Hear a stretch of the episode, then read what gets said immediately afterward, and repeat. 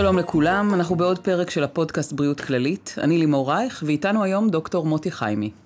דוקטור חיימי הוא רופא מומחה ברפואת ילדים ובהמטו-אונקולוגיה, ואנחנו פה כדי לדבר על חסרים תזונתיים בכלל ובילדים בפרט.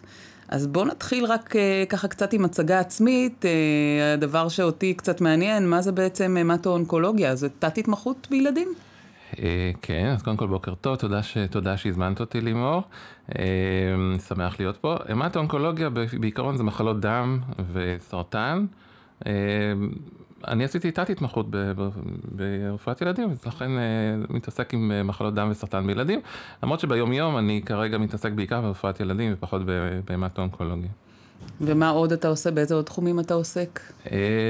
אני מאוד פעיל, תחומי העניין שלי מגוונים, מה שנקרא, אבל בעיקר בכל מה שקשור לטלמדיסין, רפואה למרחוק, או טלרפואה, כמו שזה נקרא בעברית. עוסק בזה במגוון זוויות, מה שנקרא, גם כעובד ברופא ילדים אונליין מזה שנים רבות. הייתי פעיל באתר של הכללית, בתור מנהל פורום מחלות ילדים, כמה הרבה שנים. ובנוסף אני עוסק בזה במחקר באוניברסיטת חיפה כעמית מחקר. התפרסמו כמה מאמרים שלנו לאחרונה בתחום הזה, ובנוסף אני מלמד סטודנטים לרפואה שנה שנייה ושלישית בטכניון, בקורס שהקמתי שם שנקרא טלמדיסין, רפואה בעידן הדיגיטלי. אנחנו נגלה גם למאזינים שלנו שזה יומך הרביעי במחוז שרון שומרון של כללית, אתה מנהל מרפאת נורדו בחדרה, זה לא מרפאה שהיא רק עם רפואת ילדים, נכון? נכון, מרפאה שהיא בעצם משולבת, גם מבוגרים וגם ילדים, וזה מאוד משמח ומרגש אותי סוף סוף להגיע לתפקיד כזה, ניהולי, מאתגר, במחוז שרון שומרון, אחרי הרבה שנים שהייתי במחוז חיפה, ואני מקווה שנוכל רק לשפר ולפתח ולקדם את המחוז. אני בטוחה, גם לטובת תושבי חדרה. אז בואו נתחיל בנושא שלשמו התכנסנו, בעצם מה זה חסרים תזונתיים? חסרים תזונתיים זה בעצם חסרים של כל מיני חומרים שבעצם חיוניים לגוף ומקבלים אותם בתזונה. עכשיו כשהכל בסדר והתזונה מאוזנת והכל כמו שצריך, אז אין חסרים תזונתיים. כשיש איזשהו מחסור באחד המרכיבים, אז מתפתח חסר תזונתי. שיכול להיות קל, ויכול להיות מאוד, ממש אפילו להתבטא קלינית, ואנחנו נדבר בעיקר על חסרים של ויטמינים ומינרלים, שזה דברים שלפעמים קשה לאתר אותם. אז אני עוצרת אותך כדי לטובת המאזינים וגם לטובתי, בוא תגדיר לי מה זה ויטמינים, מה זה אומר. אוקיי, אז ויטמינים זה בעצם חומרים אורגניים שהם חיוניים לגוף לצורך פעילותו התקינה, והעניין הוא שהגוף לא יכול בדרך כלל לייצר אותם בעצמו. ולכן הוא צריך לקבל אותם ממקורות חיצוניים. כמובן שיש יוצאי דופן, יש בעלי חיים שכן יכולים לייצר ויטמין C, ויטמין D למשל מיוצר בעור, ויטמין K מיוצר על ידי חיידקי מעיים, אבל באופן כללי ויטמינים זה חומרים שהגוף לא יכול לייצר אותם באופן עצמי. עכשיו, מחלקים את הוויטמינים לשתי קבוצות עיקריות, ויטמינים מסיסי מים וויטמינים מסיסי שומן. ויטמינים מסיסי מים זה בעיקר ויטמינים מקבוצת B וויטמין C, שהם מה שנקרא נספגים בקלות, ישירות לדם. הם קיימים בעיקר בפירות וירקות, אבל הם גם הולכים בקלות, באותה מהירות. הם יוצאים דרך הכליות, ולכן בעצם צריך לקבל אותם מדי יום. שזה המסיסים במים? אלה המסיסים במים, והקבוצה השנייה זה ויטמינים מסיסי שומן, שזה A, D, E ו-K, שהם צריכים חלבונים מסוימים מיוחדים בדם, שיסעו אותם בדם, ולכן קצת יותר בעיה להעביר אותם לעברי המטרה, אבל מצד שני הם נשארים בגוף יותר זמן במאגרים כמו כבד ושומן, ולכן לא צריך מהם הרבה. עכשיו נדיר היום שיש חסר מוחלט בוויטמינים, אבל בהחלט חסרים חלקיים, בהחלט אנחנו יכולים לראות.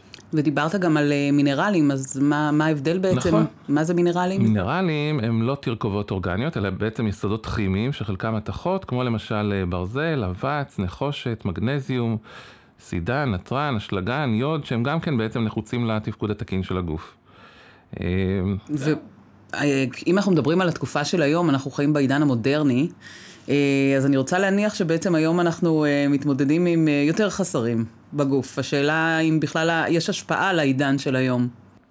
כן, אז קודם כל, קודם כל יש הרבה מחלות שהיו בעבר תוארו, אם תרצי נדבר על זה אחר כך, של חסרים של ויטמינים, אבל היום מה שקורה זה שקודם כל תכולת המזון היא בעייתית, יש הרבה מזון שהוא מעובד, אוכלים מזונות עם פחות סיבים, יותר ממתקים, יותר ג'אנק פוד, יש אנשים שעושים דיאטות מיוחדות, כמו צמחונות, טבעונות, דיאטה קטוגנית, דיאטה פלאו, מה שנקרא, כל מיני דיאטות מיוחדות, דיאטות כסח, אז זה דבר שני. דבר שלישי זה שיש הרגלי תזונה בעייתיים. יש אנשים שנמנעים לחלוטין מקבוצת מזון מסוימת, כמו שהזכרתי למשל צמחונים, טבעונים, אבל גם ילדים, יש ילדים שממש לא רוצים לאכול דברים מסוימים, ילדים מאוד בררנים באוכל. ילדים, אני נתקלת בזה בעבודה, אני פשוט, עכשיו אנחנו מקליטים את הפרק בעצם כשהתחיל החופש הגדול, יש אמאות לידי שהילדים מתחילים בשעת הצהריים, להתקשר להגיד, אמא תזמיני לי במקום, ואז האמא אומרת, אבל היי, בישלתי, יש אוכל במקרר? לא, אמא תזמיני לי פיצה, אמא תזמיני לי המבורגר. ואני נתקלתי למשל בעבר, במשך שנותיי כרופא ילדים, שאימהות סיפרו לי על ילדים שאוכלים רק פסטה לבנה למשל, בלי רוטב, והם לא מסוגלים, או שניצל מעובד בלבד, וברגע שנגיד פסטה נוגעת במשהו אחר, אז כמובן הוא לא יאכל לא את זה ולא את זה. זאת אומרת, יש ילדים שיכולים לחיות על פסטה בלי כלום, ומבחינתם אין חלבון, אין כלום בארוחה. נכון. עכשיו, יש גם הרגלי התנהגות, שהיום אנחנו פחות נחשפים לשמש, התנהגות יותר יושבנית בחדרים, שימוש במסנני קרינה חזקים, כל אלה בעצם פוגעים בהתפתחות של ויטמין D בעור. יש הרבה תרופות שיכולות להשפיע על ספיגה של ויטמינים למיניהם, למשל כל מיני תרופות מקבוצת מעקבי ה-PPI, לוסק ואומפרדקס וכאלה שמעקבים ספיגת B12, סטטינים פוגעים בספיגת ויטמין, ריטלין. שזה אנחנו מדברים יותר על האוכלוסייה הבוגרת. נכון. לא, ריטלין לא, אבל... לא, ריטלין גורם לתיאבון ירוד באופן כללי, קפאין פוגע בספיגה של ויטמין D, אנטיביוטיקות שונות פוגעות בספיגת ברזל, צרופות עם סידן גם כן פוגעות בספיגת ברזל. יש לזכור גם מצבים כמו הריון והנקה, שבאופן כללי יש שם צמיחה וגדילה מועטת של העובר. זאת אומרת שברגע שממליצים... יש ספורטאים שיש בהם חסר ברזל, בגלל שברזל גם הולך לאיבוד דרך הזיעה, במעשנים, באלכוהוליסטים, שבאופן כללי התזונה שלהם מופחתת, יש חמצון יותר גבוה, ואפשר לראות חסר של ויטמין B ואבט, גיל מעבר וקשישים, גם כן חוסר סידן, לפעמים חוסר ויטמין D, אוסטופורוזיס, ומה שחשוב, מה שנקרא לעונה שלנו עכשיו בחופש הגדול, זה שבתקופה הזאת המצב אפילו יכול להחמיר, כי בעצם הילדים אוכלים ארוחות לא סדירות, יותר ג'אנק פוד, אוכלים בחוץ, נפגשים עם חברים, או שיושבים בחדרים מצד שני ומשחקים במחשב ללא הרף, ובתקופה הזאת באמת החסרים התזונה היא פחות מאוזנת, וזה באמת יכול להחמיר מצבים של חסרים תזונתיים. אני רוצה רגע להתעכב על מה שאמרת, על מה מעכב ספיגה של מה. אז בעצם ההמלצה היא שברגע שממליצים לי, רופא ממליץ לי לקחת תוספים של ויטמינים, אז בעצם גם לשאול אותו איך לצרוך אותם, האם לצרוך אותם עם מאכל מסוים, או לא לצרוך אותם עם מאכל מסוים. למשל ויטמין D זה ויטמין, כמו שאמרתי, זה מהקבוצה של ויטמינים מסיסי שומן, לכן ההמלצה היא לאכול אותו בזמן הארוחה, יחד עם אוכל, יחד עם פרוסת לחם לפחות, כי הוא נספג יחד עם האוכל. ויטמינים B ו-C הם מסיסי מים, ולכן אפשר לאכול אותם, לקחת אותם עם כוס מים, אין שום בעיה. אם תרצי, אני רק רוצה לציין שבעבר מחלות של חסר ויטמינים היו מחלות מאוד קשות.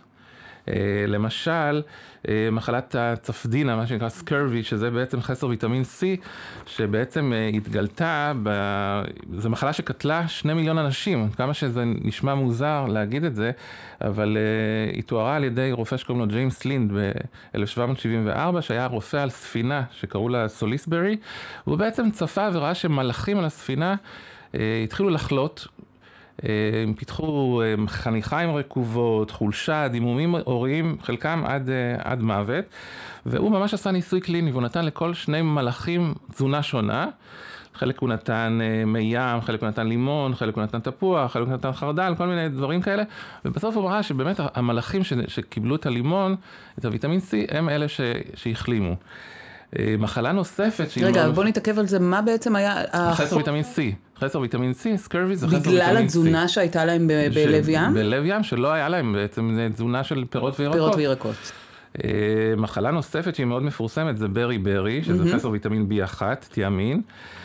שבעצם גם היא התגלתה בימאים, מסתבר, שהשליגו הרבה זמן, והם ניזונו בעיקר מאורז מקולף, ושבעצם היה חסר את הוויטמין B1. אנחנו רואים את זה היום גם באלכוהוליסטים, שהם בעצם אוכלים, ניזונים בעיקר מהקלוריות שבאלכוהול, וגם בפרשת רמדיה שהייתה פה בארץ לפני כמה שנים, שזה היה חסר המרכיב הזה של ויטמין B1, וברי ברי הפירוש הוא אני לא יכול בסרילנקית, כי למה? כי המחלה הזאת גורמת באמת לחולשה, חסר תיאבון, כאבי שרירים, רפלקסים ירודים, ועד הפרעות קצב ומוות אפילו, ויש גם תסמונת נוירולוגית, שזה נקראת על שם ורניקה וקורסקוף, שזה אנספלופתיה, ואפילו ביטויים פסיכיאטריים. ומחלה האחרונה שאני רוצה להזכיר, זה רק מחלה של חסר ויטמין B3, של נייצין, שגם כן קוראים לה פלאגרה, והיא נובעת מחוסר כרוני של B3, או חסר ליזין, ופירוש השם פה פלאגרה זה באיטלקית, פל זה חיוור, זה אור, ואגרה זה עווה, אור מעובה. והיא התגלתה בעיקר במדינות בעבר, שהשתמשו בהן בעיקר בקמח תירס, רומניה, ספרד, איטליה, או במדינות שלא בישלו את התירס בתמיסה בסיסית, כמו בארצות מסוימות באירופה ואסיה. ובעצם גילה אותה גם כן רופא יהודי שעשה ניסוי על עצמו ועל הסירים, והתסמינים העיקריים, מחלקים את זה ל-4 D's, מה שנקרא דיאריה, הפרעות עיכול, דרמטיטיס, אור עווה עם רגישות לשמש, עם דלקות באור, דמנציה, ממש בלבול ושיטיון, ודס, עד ממש מוות. אז היום פחות רואים את המחלות האלה, בטח לא במדינה כמו שלנו, אפשר לראות את זה במדינות מסוימות באפריקה, מדינות עולם שלישי, אבל צריך לדעת, חשוב לדעת שחסרים בוויטמינים יכולים להגיע למחלות מאוד מאוד קשות, עד כדי מוות. עובדה שלמשל בפרשת המדיה, זה גרם לפגיעה נוירולוגית מאוד קשה, שחלק מהילדים נפגעו לכל החיים בעצם. אז אנחנו קצת, אם אני מסתכלת, קצת סותרים את עצמנו, כי התחלנו מזה שבעצם אנחנו בעידן המודרני יש לנו המון בעיות, כי יש גם תזונה של ג'אן, גם כל מיני דיאטות שבעצם אנחנו מתמקדים רק בסוג מזון אחד, ואנחנו עברנו לזה שבתקופת העבר אנשים מתו מחסרים אלו ואחרים. כי היום, למרות כל החסרונות שיש היום נדיר לראות, כמו שאמרתי, במיוחד במדינה מודרנית, שיש הימנעות מוחלטת לאורך זמן מוויטמין מסוים. אבל אם זה קורה, כמו למשל בפרשת רמדיה, שממש הוצא בטעות מרכיב מסוים, אז זה גרם לפגיעה, במיוחד בשנה הראשונה לחיים, זה גרם לפגיעה נוירולוגית קשה. אבל חסרים חלקיים של ויטמינים, בהחלט אפשר לראות היום. ואני רוצה באמת לספר על מחקרים שעשינו, בארץ שקשורים לזה. אז מחקר ראשון שעשיתי בעבר עם פרופסור לרנר על חסרים תזונתיים בישראל. בעצם סקרנו הרבה מחקרים שנעשו פה, וראינו שבעצם יש להרבה תת אוכלוסיות בארץ, יש חסרים תזונתיים. למשל לבדואים יש חסרים של ברזל וויטמין A, באתיופים יש חסר ויטמין D, כי צבע האור שלהם לפעמים מפריע לקליטה של קרני האור וליצירת ויטמין D. בילדים ותינוקות יש חסר ברזל, במתבגרים יש חסרים רבים של ברזל, ויטמין D, פוספט, אבץ, באנשים שמנים יש חסר של ויטמין D וברזל, בצמחונים כמובן יכולים להיות חסרים של B12, ברזל, אבץ, B1, בצליאקים יש חסרים של ויטמינים, בעיקר D ובמתגייסים. סקרתם גם את הסיבות או רק את החסרים שיש? לא, זה אנחנו הסברנו שבאמת יש, התזונה היא, כמו שאמרתי בהתחלה, שהתזונה היא לא מאוזנת, יש הרבה ג'אנק פוד, יש הרבה אוכלוסיות שנמנעות ממאכלים, מקבוצות מזון שלמות, וזה יכול להוביל... וזה משהו שגיליתם שהוא ייחודי לישראל, או שהוא משתלב עם הסטטיסטיקות של העולם? אבל אנחנו התפלנו לגלות את זה שזה קיים גם בישראל, בכל כך הרבה קבוצות, בכל כך הרבה תת אוכלוסיות. מחקר נוסף שעשינו זה על ויטמין D, על חסר ויטמין D, שעשיתי אותו יחד עם פרופסור קרמר, שהוא חוקר קנדי בכלל, שפגשתי באיזשהו כנס, והוא באמת סקרן אותו לדעת אם יש חסר ויטמין D בישראל, שזאת ארץ שטופת שמש. ואנחנו ידענו שחסר, וגם אני רציתי לדעת אם זה קיים בכלל בילדים, חסר ויטמין D. אנחנו ידענו שיש חסר ויטמין D במבוגרים, וידענו שיש אותו בארצות שונות בעולם, בארצות שבאמת אין חשיפה לאור, בסקנדינביה וכל מיני כאלה. וידענו שהוא קשור בעצם, החסר ויטמין D קשור למטאבוליזם של עצם ושריר, כמו צפיפות עצם, אוסטופורוזיס, חוזק שריר. ובאמת אנחנו רצינו לדעת מה קורה בישראל, מה קורה בילדים, ואם יש השפעות נוספות של המחסור הזה. ואנחנו ראינו שבאמת, קודם כל הוא שכיח גם בישראל, במדינה שטופת שמש כמו בישראל, זה שכיח גם בילדים, ויש לו השפעות רבות נוספות, כמו למשל מחלות אוטואימוניות, זה משפיע על סרטן, גידולים מסוימים, על מחלות לב, על השמנה, על גובה, זה פוגע בגדילה מצמיחה לגובה, ולכן, ואנחנו באמת הסברנו את זה, בזה שבאמת, קודם כל בגיל הילדות יש דרישה גבוהה של ויטמין D בגלל גדילה, יש זמינות נמוכה במזון, כי ילדים הרבה פעמים לא אוכלים מספיק דגים, חלמונים, פטריות, שזה מאכלים שיש בהם הרבה ויטמין D, והרגלי התנהגות, כמו מה שאמרתי, התנהגות שפחות נחשפים לשמש, ואם כבר נחשפים ושמים מסנני קרינה מאוד חזקים, אז זה פוגע ביצירה של ויטמין D. אנחנו צריכים בעצם למצוא את השביל, אם אנחנו מדברים על ישראל שהיא ארץ שטופת שמש, למצוא את השביל הנכון בין חשיפה לבין הגנה מפני השמש. נכון, אני חושב שבכלל, בכל דבר בחיים טוב שיהיה איזון, אסור להיות קיצוני ולצאת לשמש ללא הגנה כל היום, כי זה מן הסתם מעלה סיכון לסרטן עור, אבל מצד שני, לא צריך לשים מסנני קרינה מאוד קיצוניים למשך שעות רבות, או לשים כל שעה שוב ושוב למרוח, כי זה באמת מפריע לספיגה של ויטמין D. אני רוצה לדבר איתך על המחקר האחרון שבעצם ערכת יחד עם דיאטנית, עם תזונאית. את המחקר הזה עשינו במחוז חיפה בעצם על קבוצת המתבגרים, כי הייתה לי הרגשה שבמתבגרים זה קבוצת גיל שהיא בעייתית, והיא בעצם די מוזנחת מבחינת המערכת. כשמתבגרים אנחנו מדברים גילאי 11 עד 18 בעצם זה... נכון, אז אנחנו עשינו באמת מחקר שבדקנו למעלה מ-22,000 מתבגרים מגילאי 11 עד 18. נתון מרשים. שבעצם הוצאנו את הבדיקות דם שלהם. מתבגרים שעשו בדיקות דם בשנת 2014 במשך שנה, ובדקנו אם יש להם אנמיה או חסר ברזל, וראינו שבאמת ל-18.5% יש או אנמיה או חסר ברזל או שניהם, שזה נתון די מפתיע. מדהים. עכשיו, צריך לזכור שבקבוצה הזאת, בקבוצת גיל ההתבגרות, אז גם כן יש פה תרבות של ג'אנק פוד, עיסוק מוגבר בספורט, תזונה שדלה בברזל, דימומים ויסטיים לבנות. כל הדברים האלה משפיעים על משק הברזל בגוף. כמובן שצריך לדעת שלברזל יש מלבד ההשפעה על ההמוגלובין, החשיבות לו בהמוגלובין ובנסיעת החמצן בדם, יש לו חשיבות רבה נוספת לתהליכים מטאבוליים, אנזימטיים, כולל במוח, אפילו על מצבים של זיכרון, חשיבה, כושר גופני כללי, אז את הדברים האלה באמת...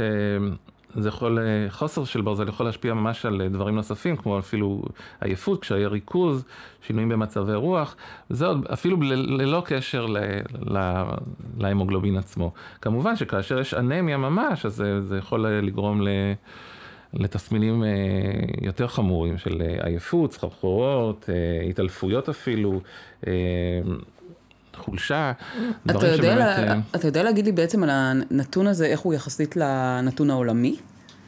הנתון העולמי זה משתנה ממדינה למדינה. בסקירת ספרות שעשינו, ראינו שיש מדינות שזה היה מעט פחות, ויש מדינות שזה היה יותר. דווקא במדינות המפרץ, הפרסי, מה שנקרא, ראינו שיש דיווחים דומים, על שכיחות דומה, אפילו יותר גבוהה. כאן, במחוז חיפה, שממנו נלקחו הנתונים, אז ראינו שהיה קודם כל שכיחות יותר גבוהה של בנות, שזה לא מפתיע, כי יש להם אובדן של ברזל בדימום הוויסטי, אבל ראינו שיש גם הבדלים בין יהודים לערבים, שביהודים היה קצת ריכוזי ברזל יותר גבוהים, וגודל הכדוריות האדומות היה קצת יותר גבוה, וזה יכול להיות מוסבר על ידי התזונה של האוכלוסייה הערבית, שהיא הרבה פעמים נשענת או מבוססת בחלק ניכר מהמרכיבים על דגנים ופחות זמינות של ברזל. אבל בגדול החשיבות של המחקר הזה זה להעלות את המודעות לזה שבקבוצת הגיל הזאת של גיל ההתבגרות באמת ייתכן חסר ברזל עד כדי אנמיה, ואולי כדאי לשקול שמקבלי ההחלטות במשרד הבריאות ישקלו לבצע ספירת דם רוטינית, כמו שעושים בגיל 9 חודשים עד שנה, גם בגיל ההתבגרות, לפני שהם נכנסים לצבא, לפני שהם הולכים לאוניברסיטה, ולראות אם צריך תוספת ברזל. כי כרגע אנחנו בדקנו רק ילדים שכבר עשו בדיקות דם באופן רוטיני, אז כמובן שהשכיחות יכולה להיות אפילו יותר גבוהה, כי יש הרבה אנשים שלא עשו. יש כמה הטעיות שלקחנו בחשבון, אבל עדיין, למרות כל ההטעיות, אני חושב שהנתון הזה של 18.5% של מתבגרים עם חסר ברזל ואו אנמיה הוא די משמעותי. וכמו שאמרתי, ייתכן שהשכיחות הזאת אפילו יותר גבוהה, כי לא בדקנו בעצם את כל המתבגרים, אלא רק לקחנו את המתבגרים שעשו בדיקות דם באופן רוטיני, שיכול להיות שהם מלכתחילה ירגישו לא טוב, או שהם קצת יותר מודאגים לגבי הבריאות שלהם, אבל רוב המתבגרים דווקא לא מגיעים למרפאה ואומרים, אוקיי, בואו תעשו לי בדיקות דם, כי אני צריך לראות מה זה. אני גם מתלבטת, ואני אומרת, אבל אנחנו בעצם נדבר על זה בסוף הפרק, ונראה מה ההמלצות להורים, אבל קצת זה לא כמו ילד בן שנתיים, שאתה לוקח אותו לאחות, נכון, מחזיק אותו חזק, נכון. או לרופא הילדים מחזיק אותו חזק, ובעצם לוקחים לו בדיקה. ילד מתבגר שאומרים לו, בוא תעשה בדיקת דם, נכון, נראה לך? כאבא לשני מתבגרים, אני יכולה להגיד לך שהסיכוי שאני אצליח לשכנע אותם לעשות משהו, אפילו שאני רופא ילדים, משהו שקשור לבריאות הוא מאוד קלוש. אלא אם כן, אתה מצליח לשכנע אותם בדרכים אחרות.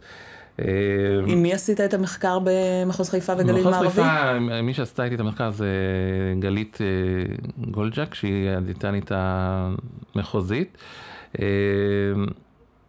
שיתפו איתנו פעולה כמובן כמה אנשים נוספים, אבל אנחנו באמת היינו העיקריים.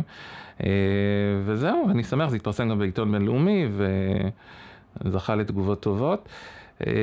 בעיקר החשיבות היא באמת להעלות את המודעות, וגם של ההורים, גם של המתבגרים עצמם, וגם של המערכת הרפואית, שאולי תשקול, היו דיווחים בעבר, דיווחים נוספים על חסרים במתבגרים. לכן אני חושב שכדאי שהמערכת הרפואית הארצית, מה שנקרא משרד הבריאות, ישקול הכנסה של בדיקות רוטיניות גם בגיל הזה, לפחות ספירת דם. אז דיברנו עד עכשיו על כל הבעיות, על כל החסרים.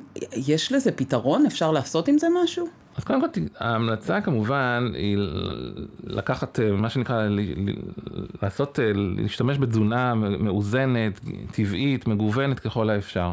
שבאמת תיתן את כל הדרישות.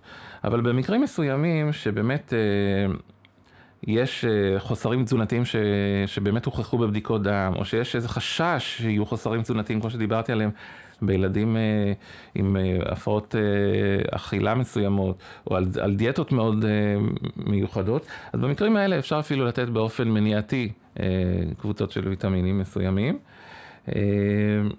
אנחנו אפילו המלצנו למשרד הבריאות לעשות מה שנקרא פורטיפיקציה, שזה בעצם העשרה של המזון. כמו שיש בעולם, במקומות אחרים בעולם, יש העשרה של מזון. בישראל זה נעשה בעיקר העשרה של יוד, של מלח ביוד, אבל במדינות אחרות בעולם יש העשרה גם בקמחים, יש ממש הרבה מוצרים מועשרים. זאת אומרת שאם אני קונה לחם בסופר, אז בעצם שהוא יהיה כבר קמח שבתוכו יהיה מועשר? למשל בארצות הברית, ובארצות הברית יש העשרה של הקמח בוויטמין B וברזל, מעשירים קמח טירס, מעשירים פסטה, מעשירים אורז, דגני בוקר.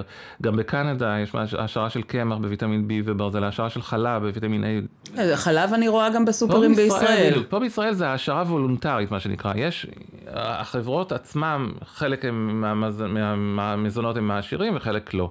אנחנו מקווים שמתישהו תהיה העשרה מה שנקרא מנדטורית של המדינה עצמה, שהיא תחליט על מוצרי צריכה בסיסיים שיועשרו בוויטמינים מסוימים, למשל קמח.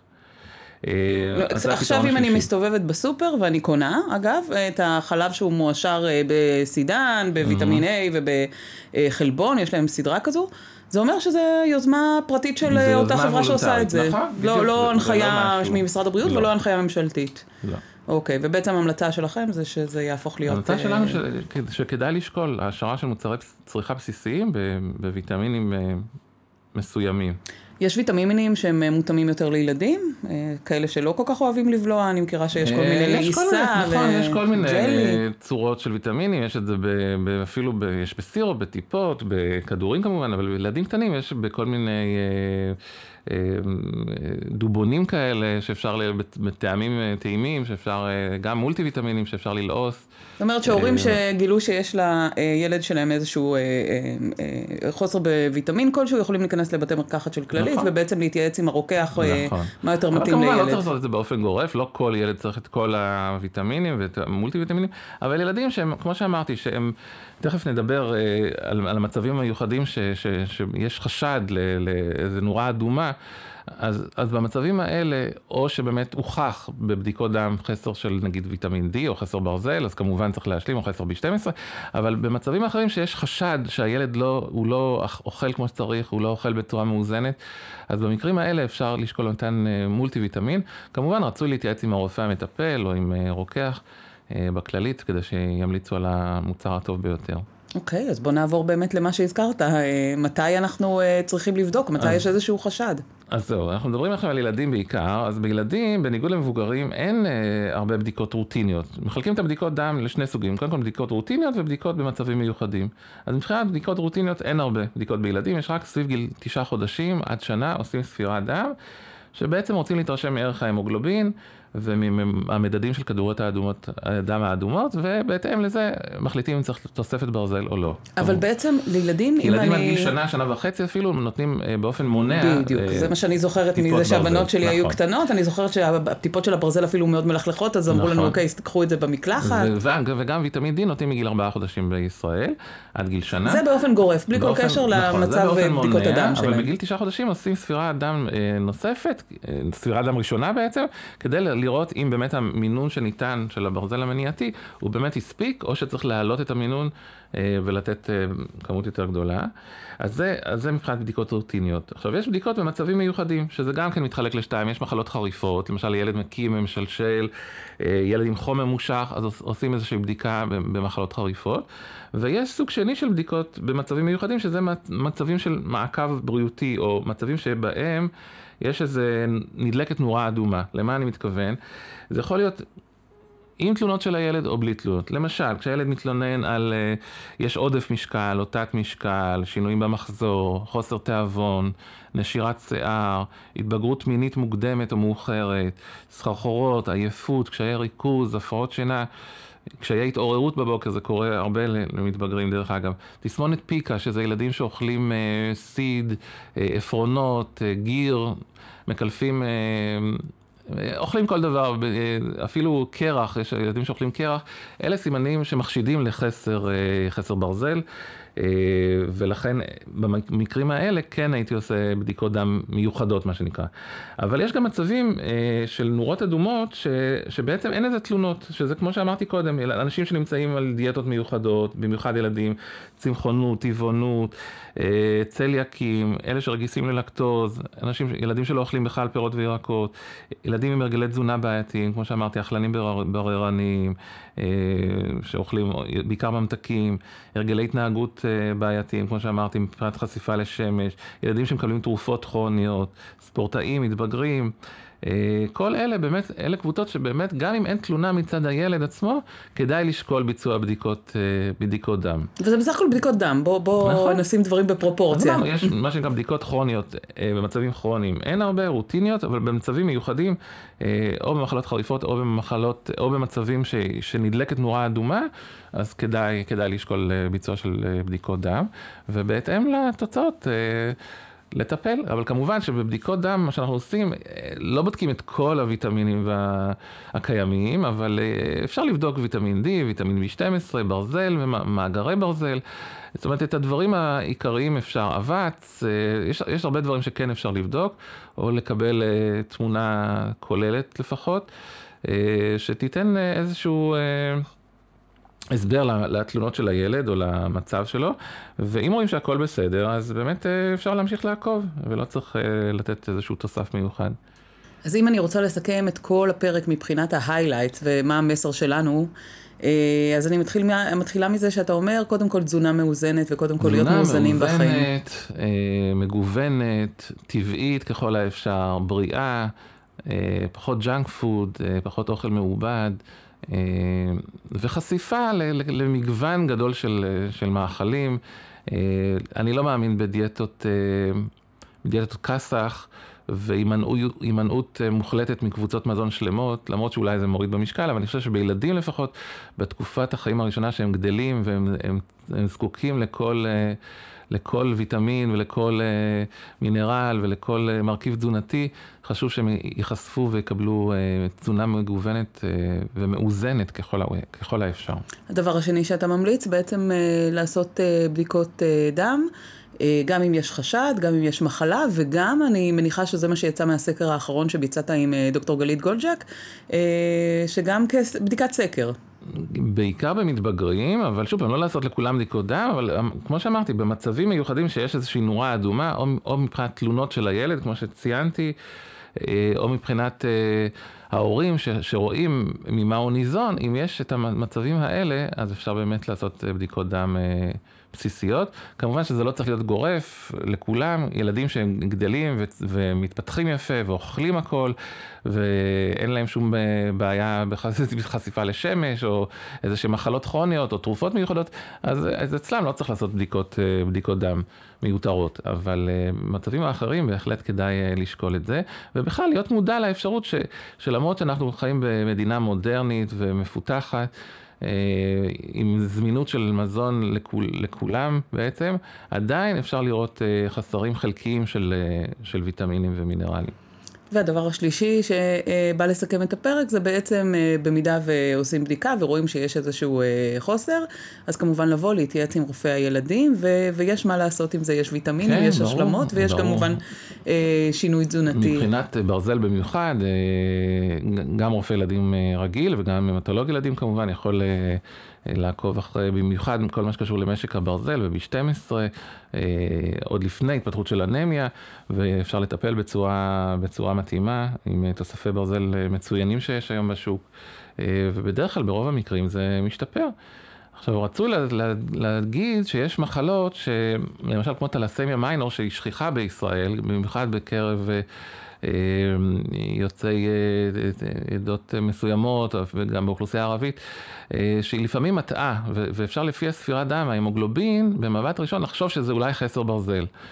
אבל הרבה פעמים מדובר באמת בטלסמיה, שהיא בעצם או שמופיעה לבד, או שמשולבת יחד עם חסר ברזל, אבל הרבה פעמים קורה שרופאי ילדים נותנים בטעות טיפולים ממושכים בברזל, גם שלא לצורך, כי הם רואים שההמוגלובין נמוך, והם בעצם לא עושים בירור, ורואים שמדובר בעצם בטלסמיה מיינור, שזו מחלה גנטית, ושם גם אם תתני ברזל עד אינסוף, זה לא ישפר את ההמוגלובין. לכן, במקרים שבהם רואים שיש איזשהו המוגלובין נמוך, ואין תגובה לברזל, אז באמת רצו להתייעץ עם המטולוג ילדים. אני חייבת להגיד שבאופן אישי הפרק הזה היה עבורי מרתק ולמדתי המון. אני מודה לך שפינית הזמן, שיהיה לך המון בהצלחה גם כמנהל מרפאה וגם תמשיך לחקור את הנושא הזה ועוד נושאים אחרים בכלל. תודה רבה לימור, היה לי כיף מיוחד להיפגש דווקא איתך במקום הזה. תודה.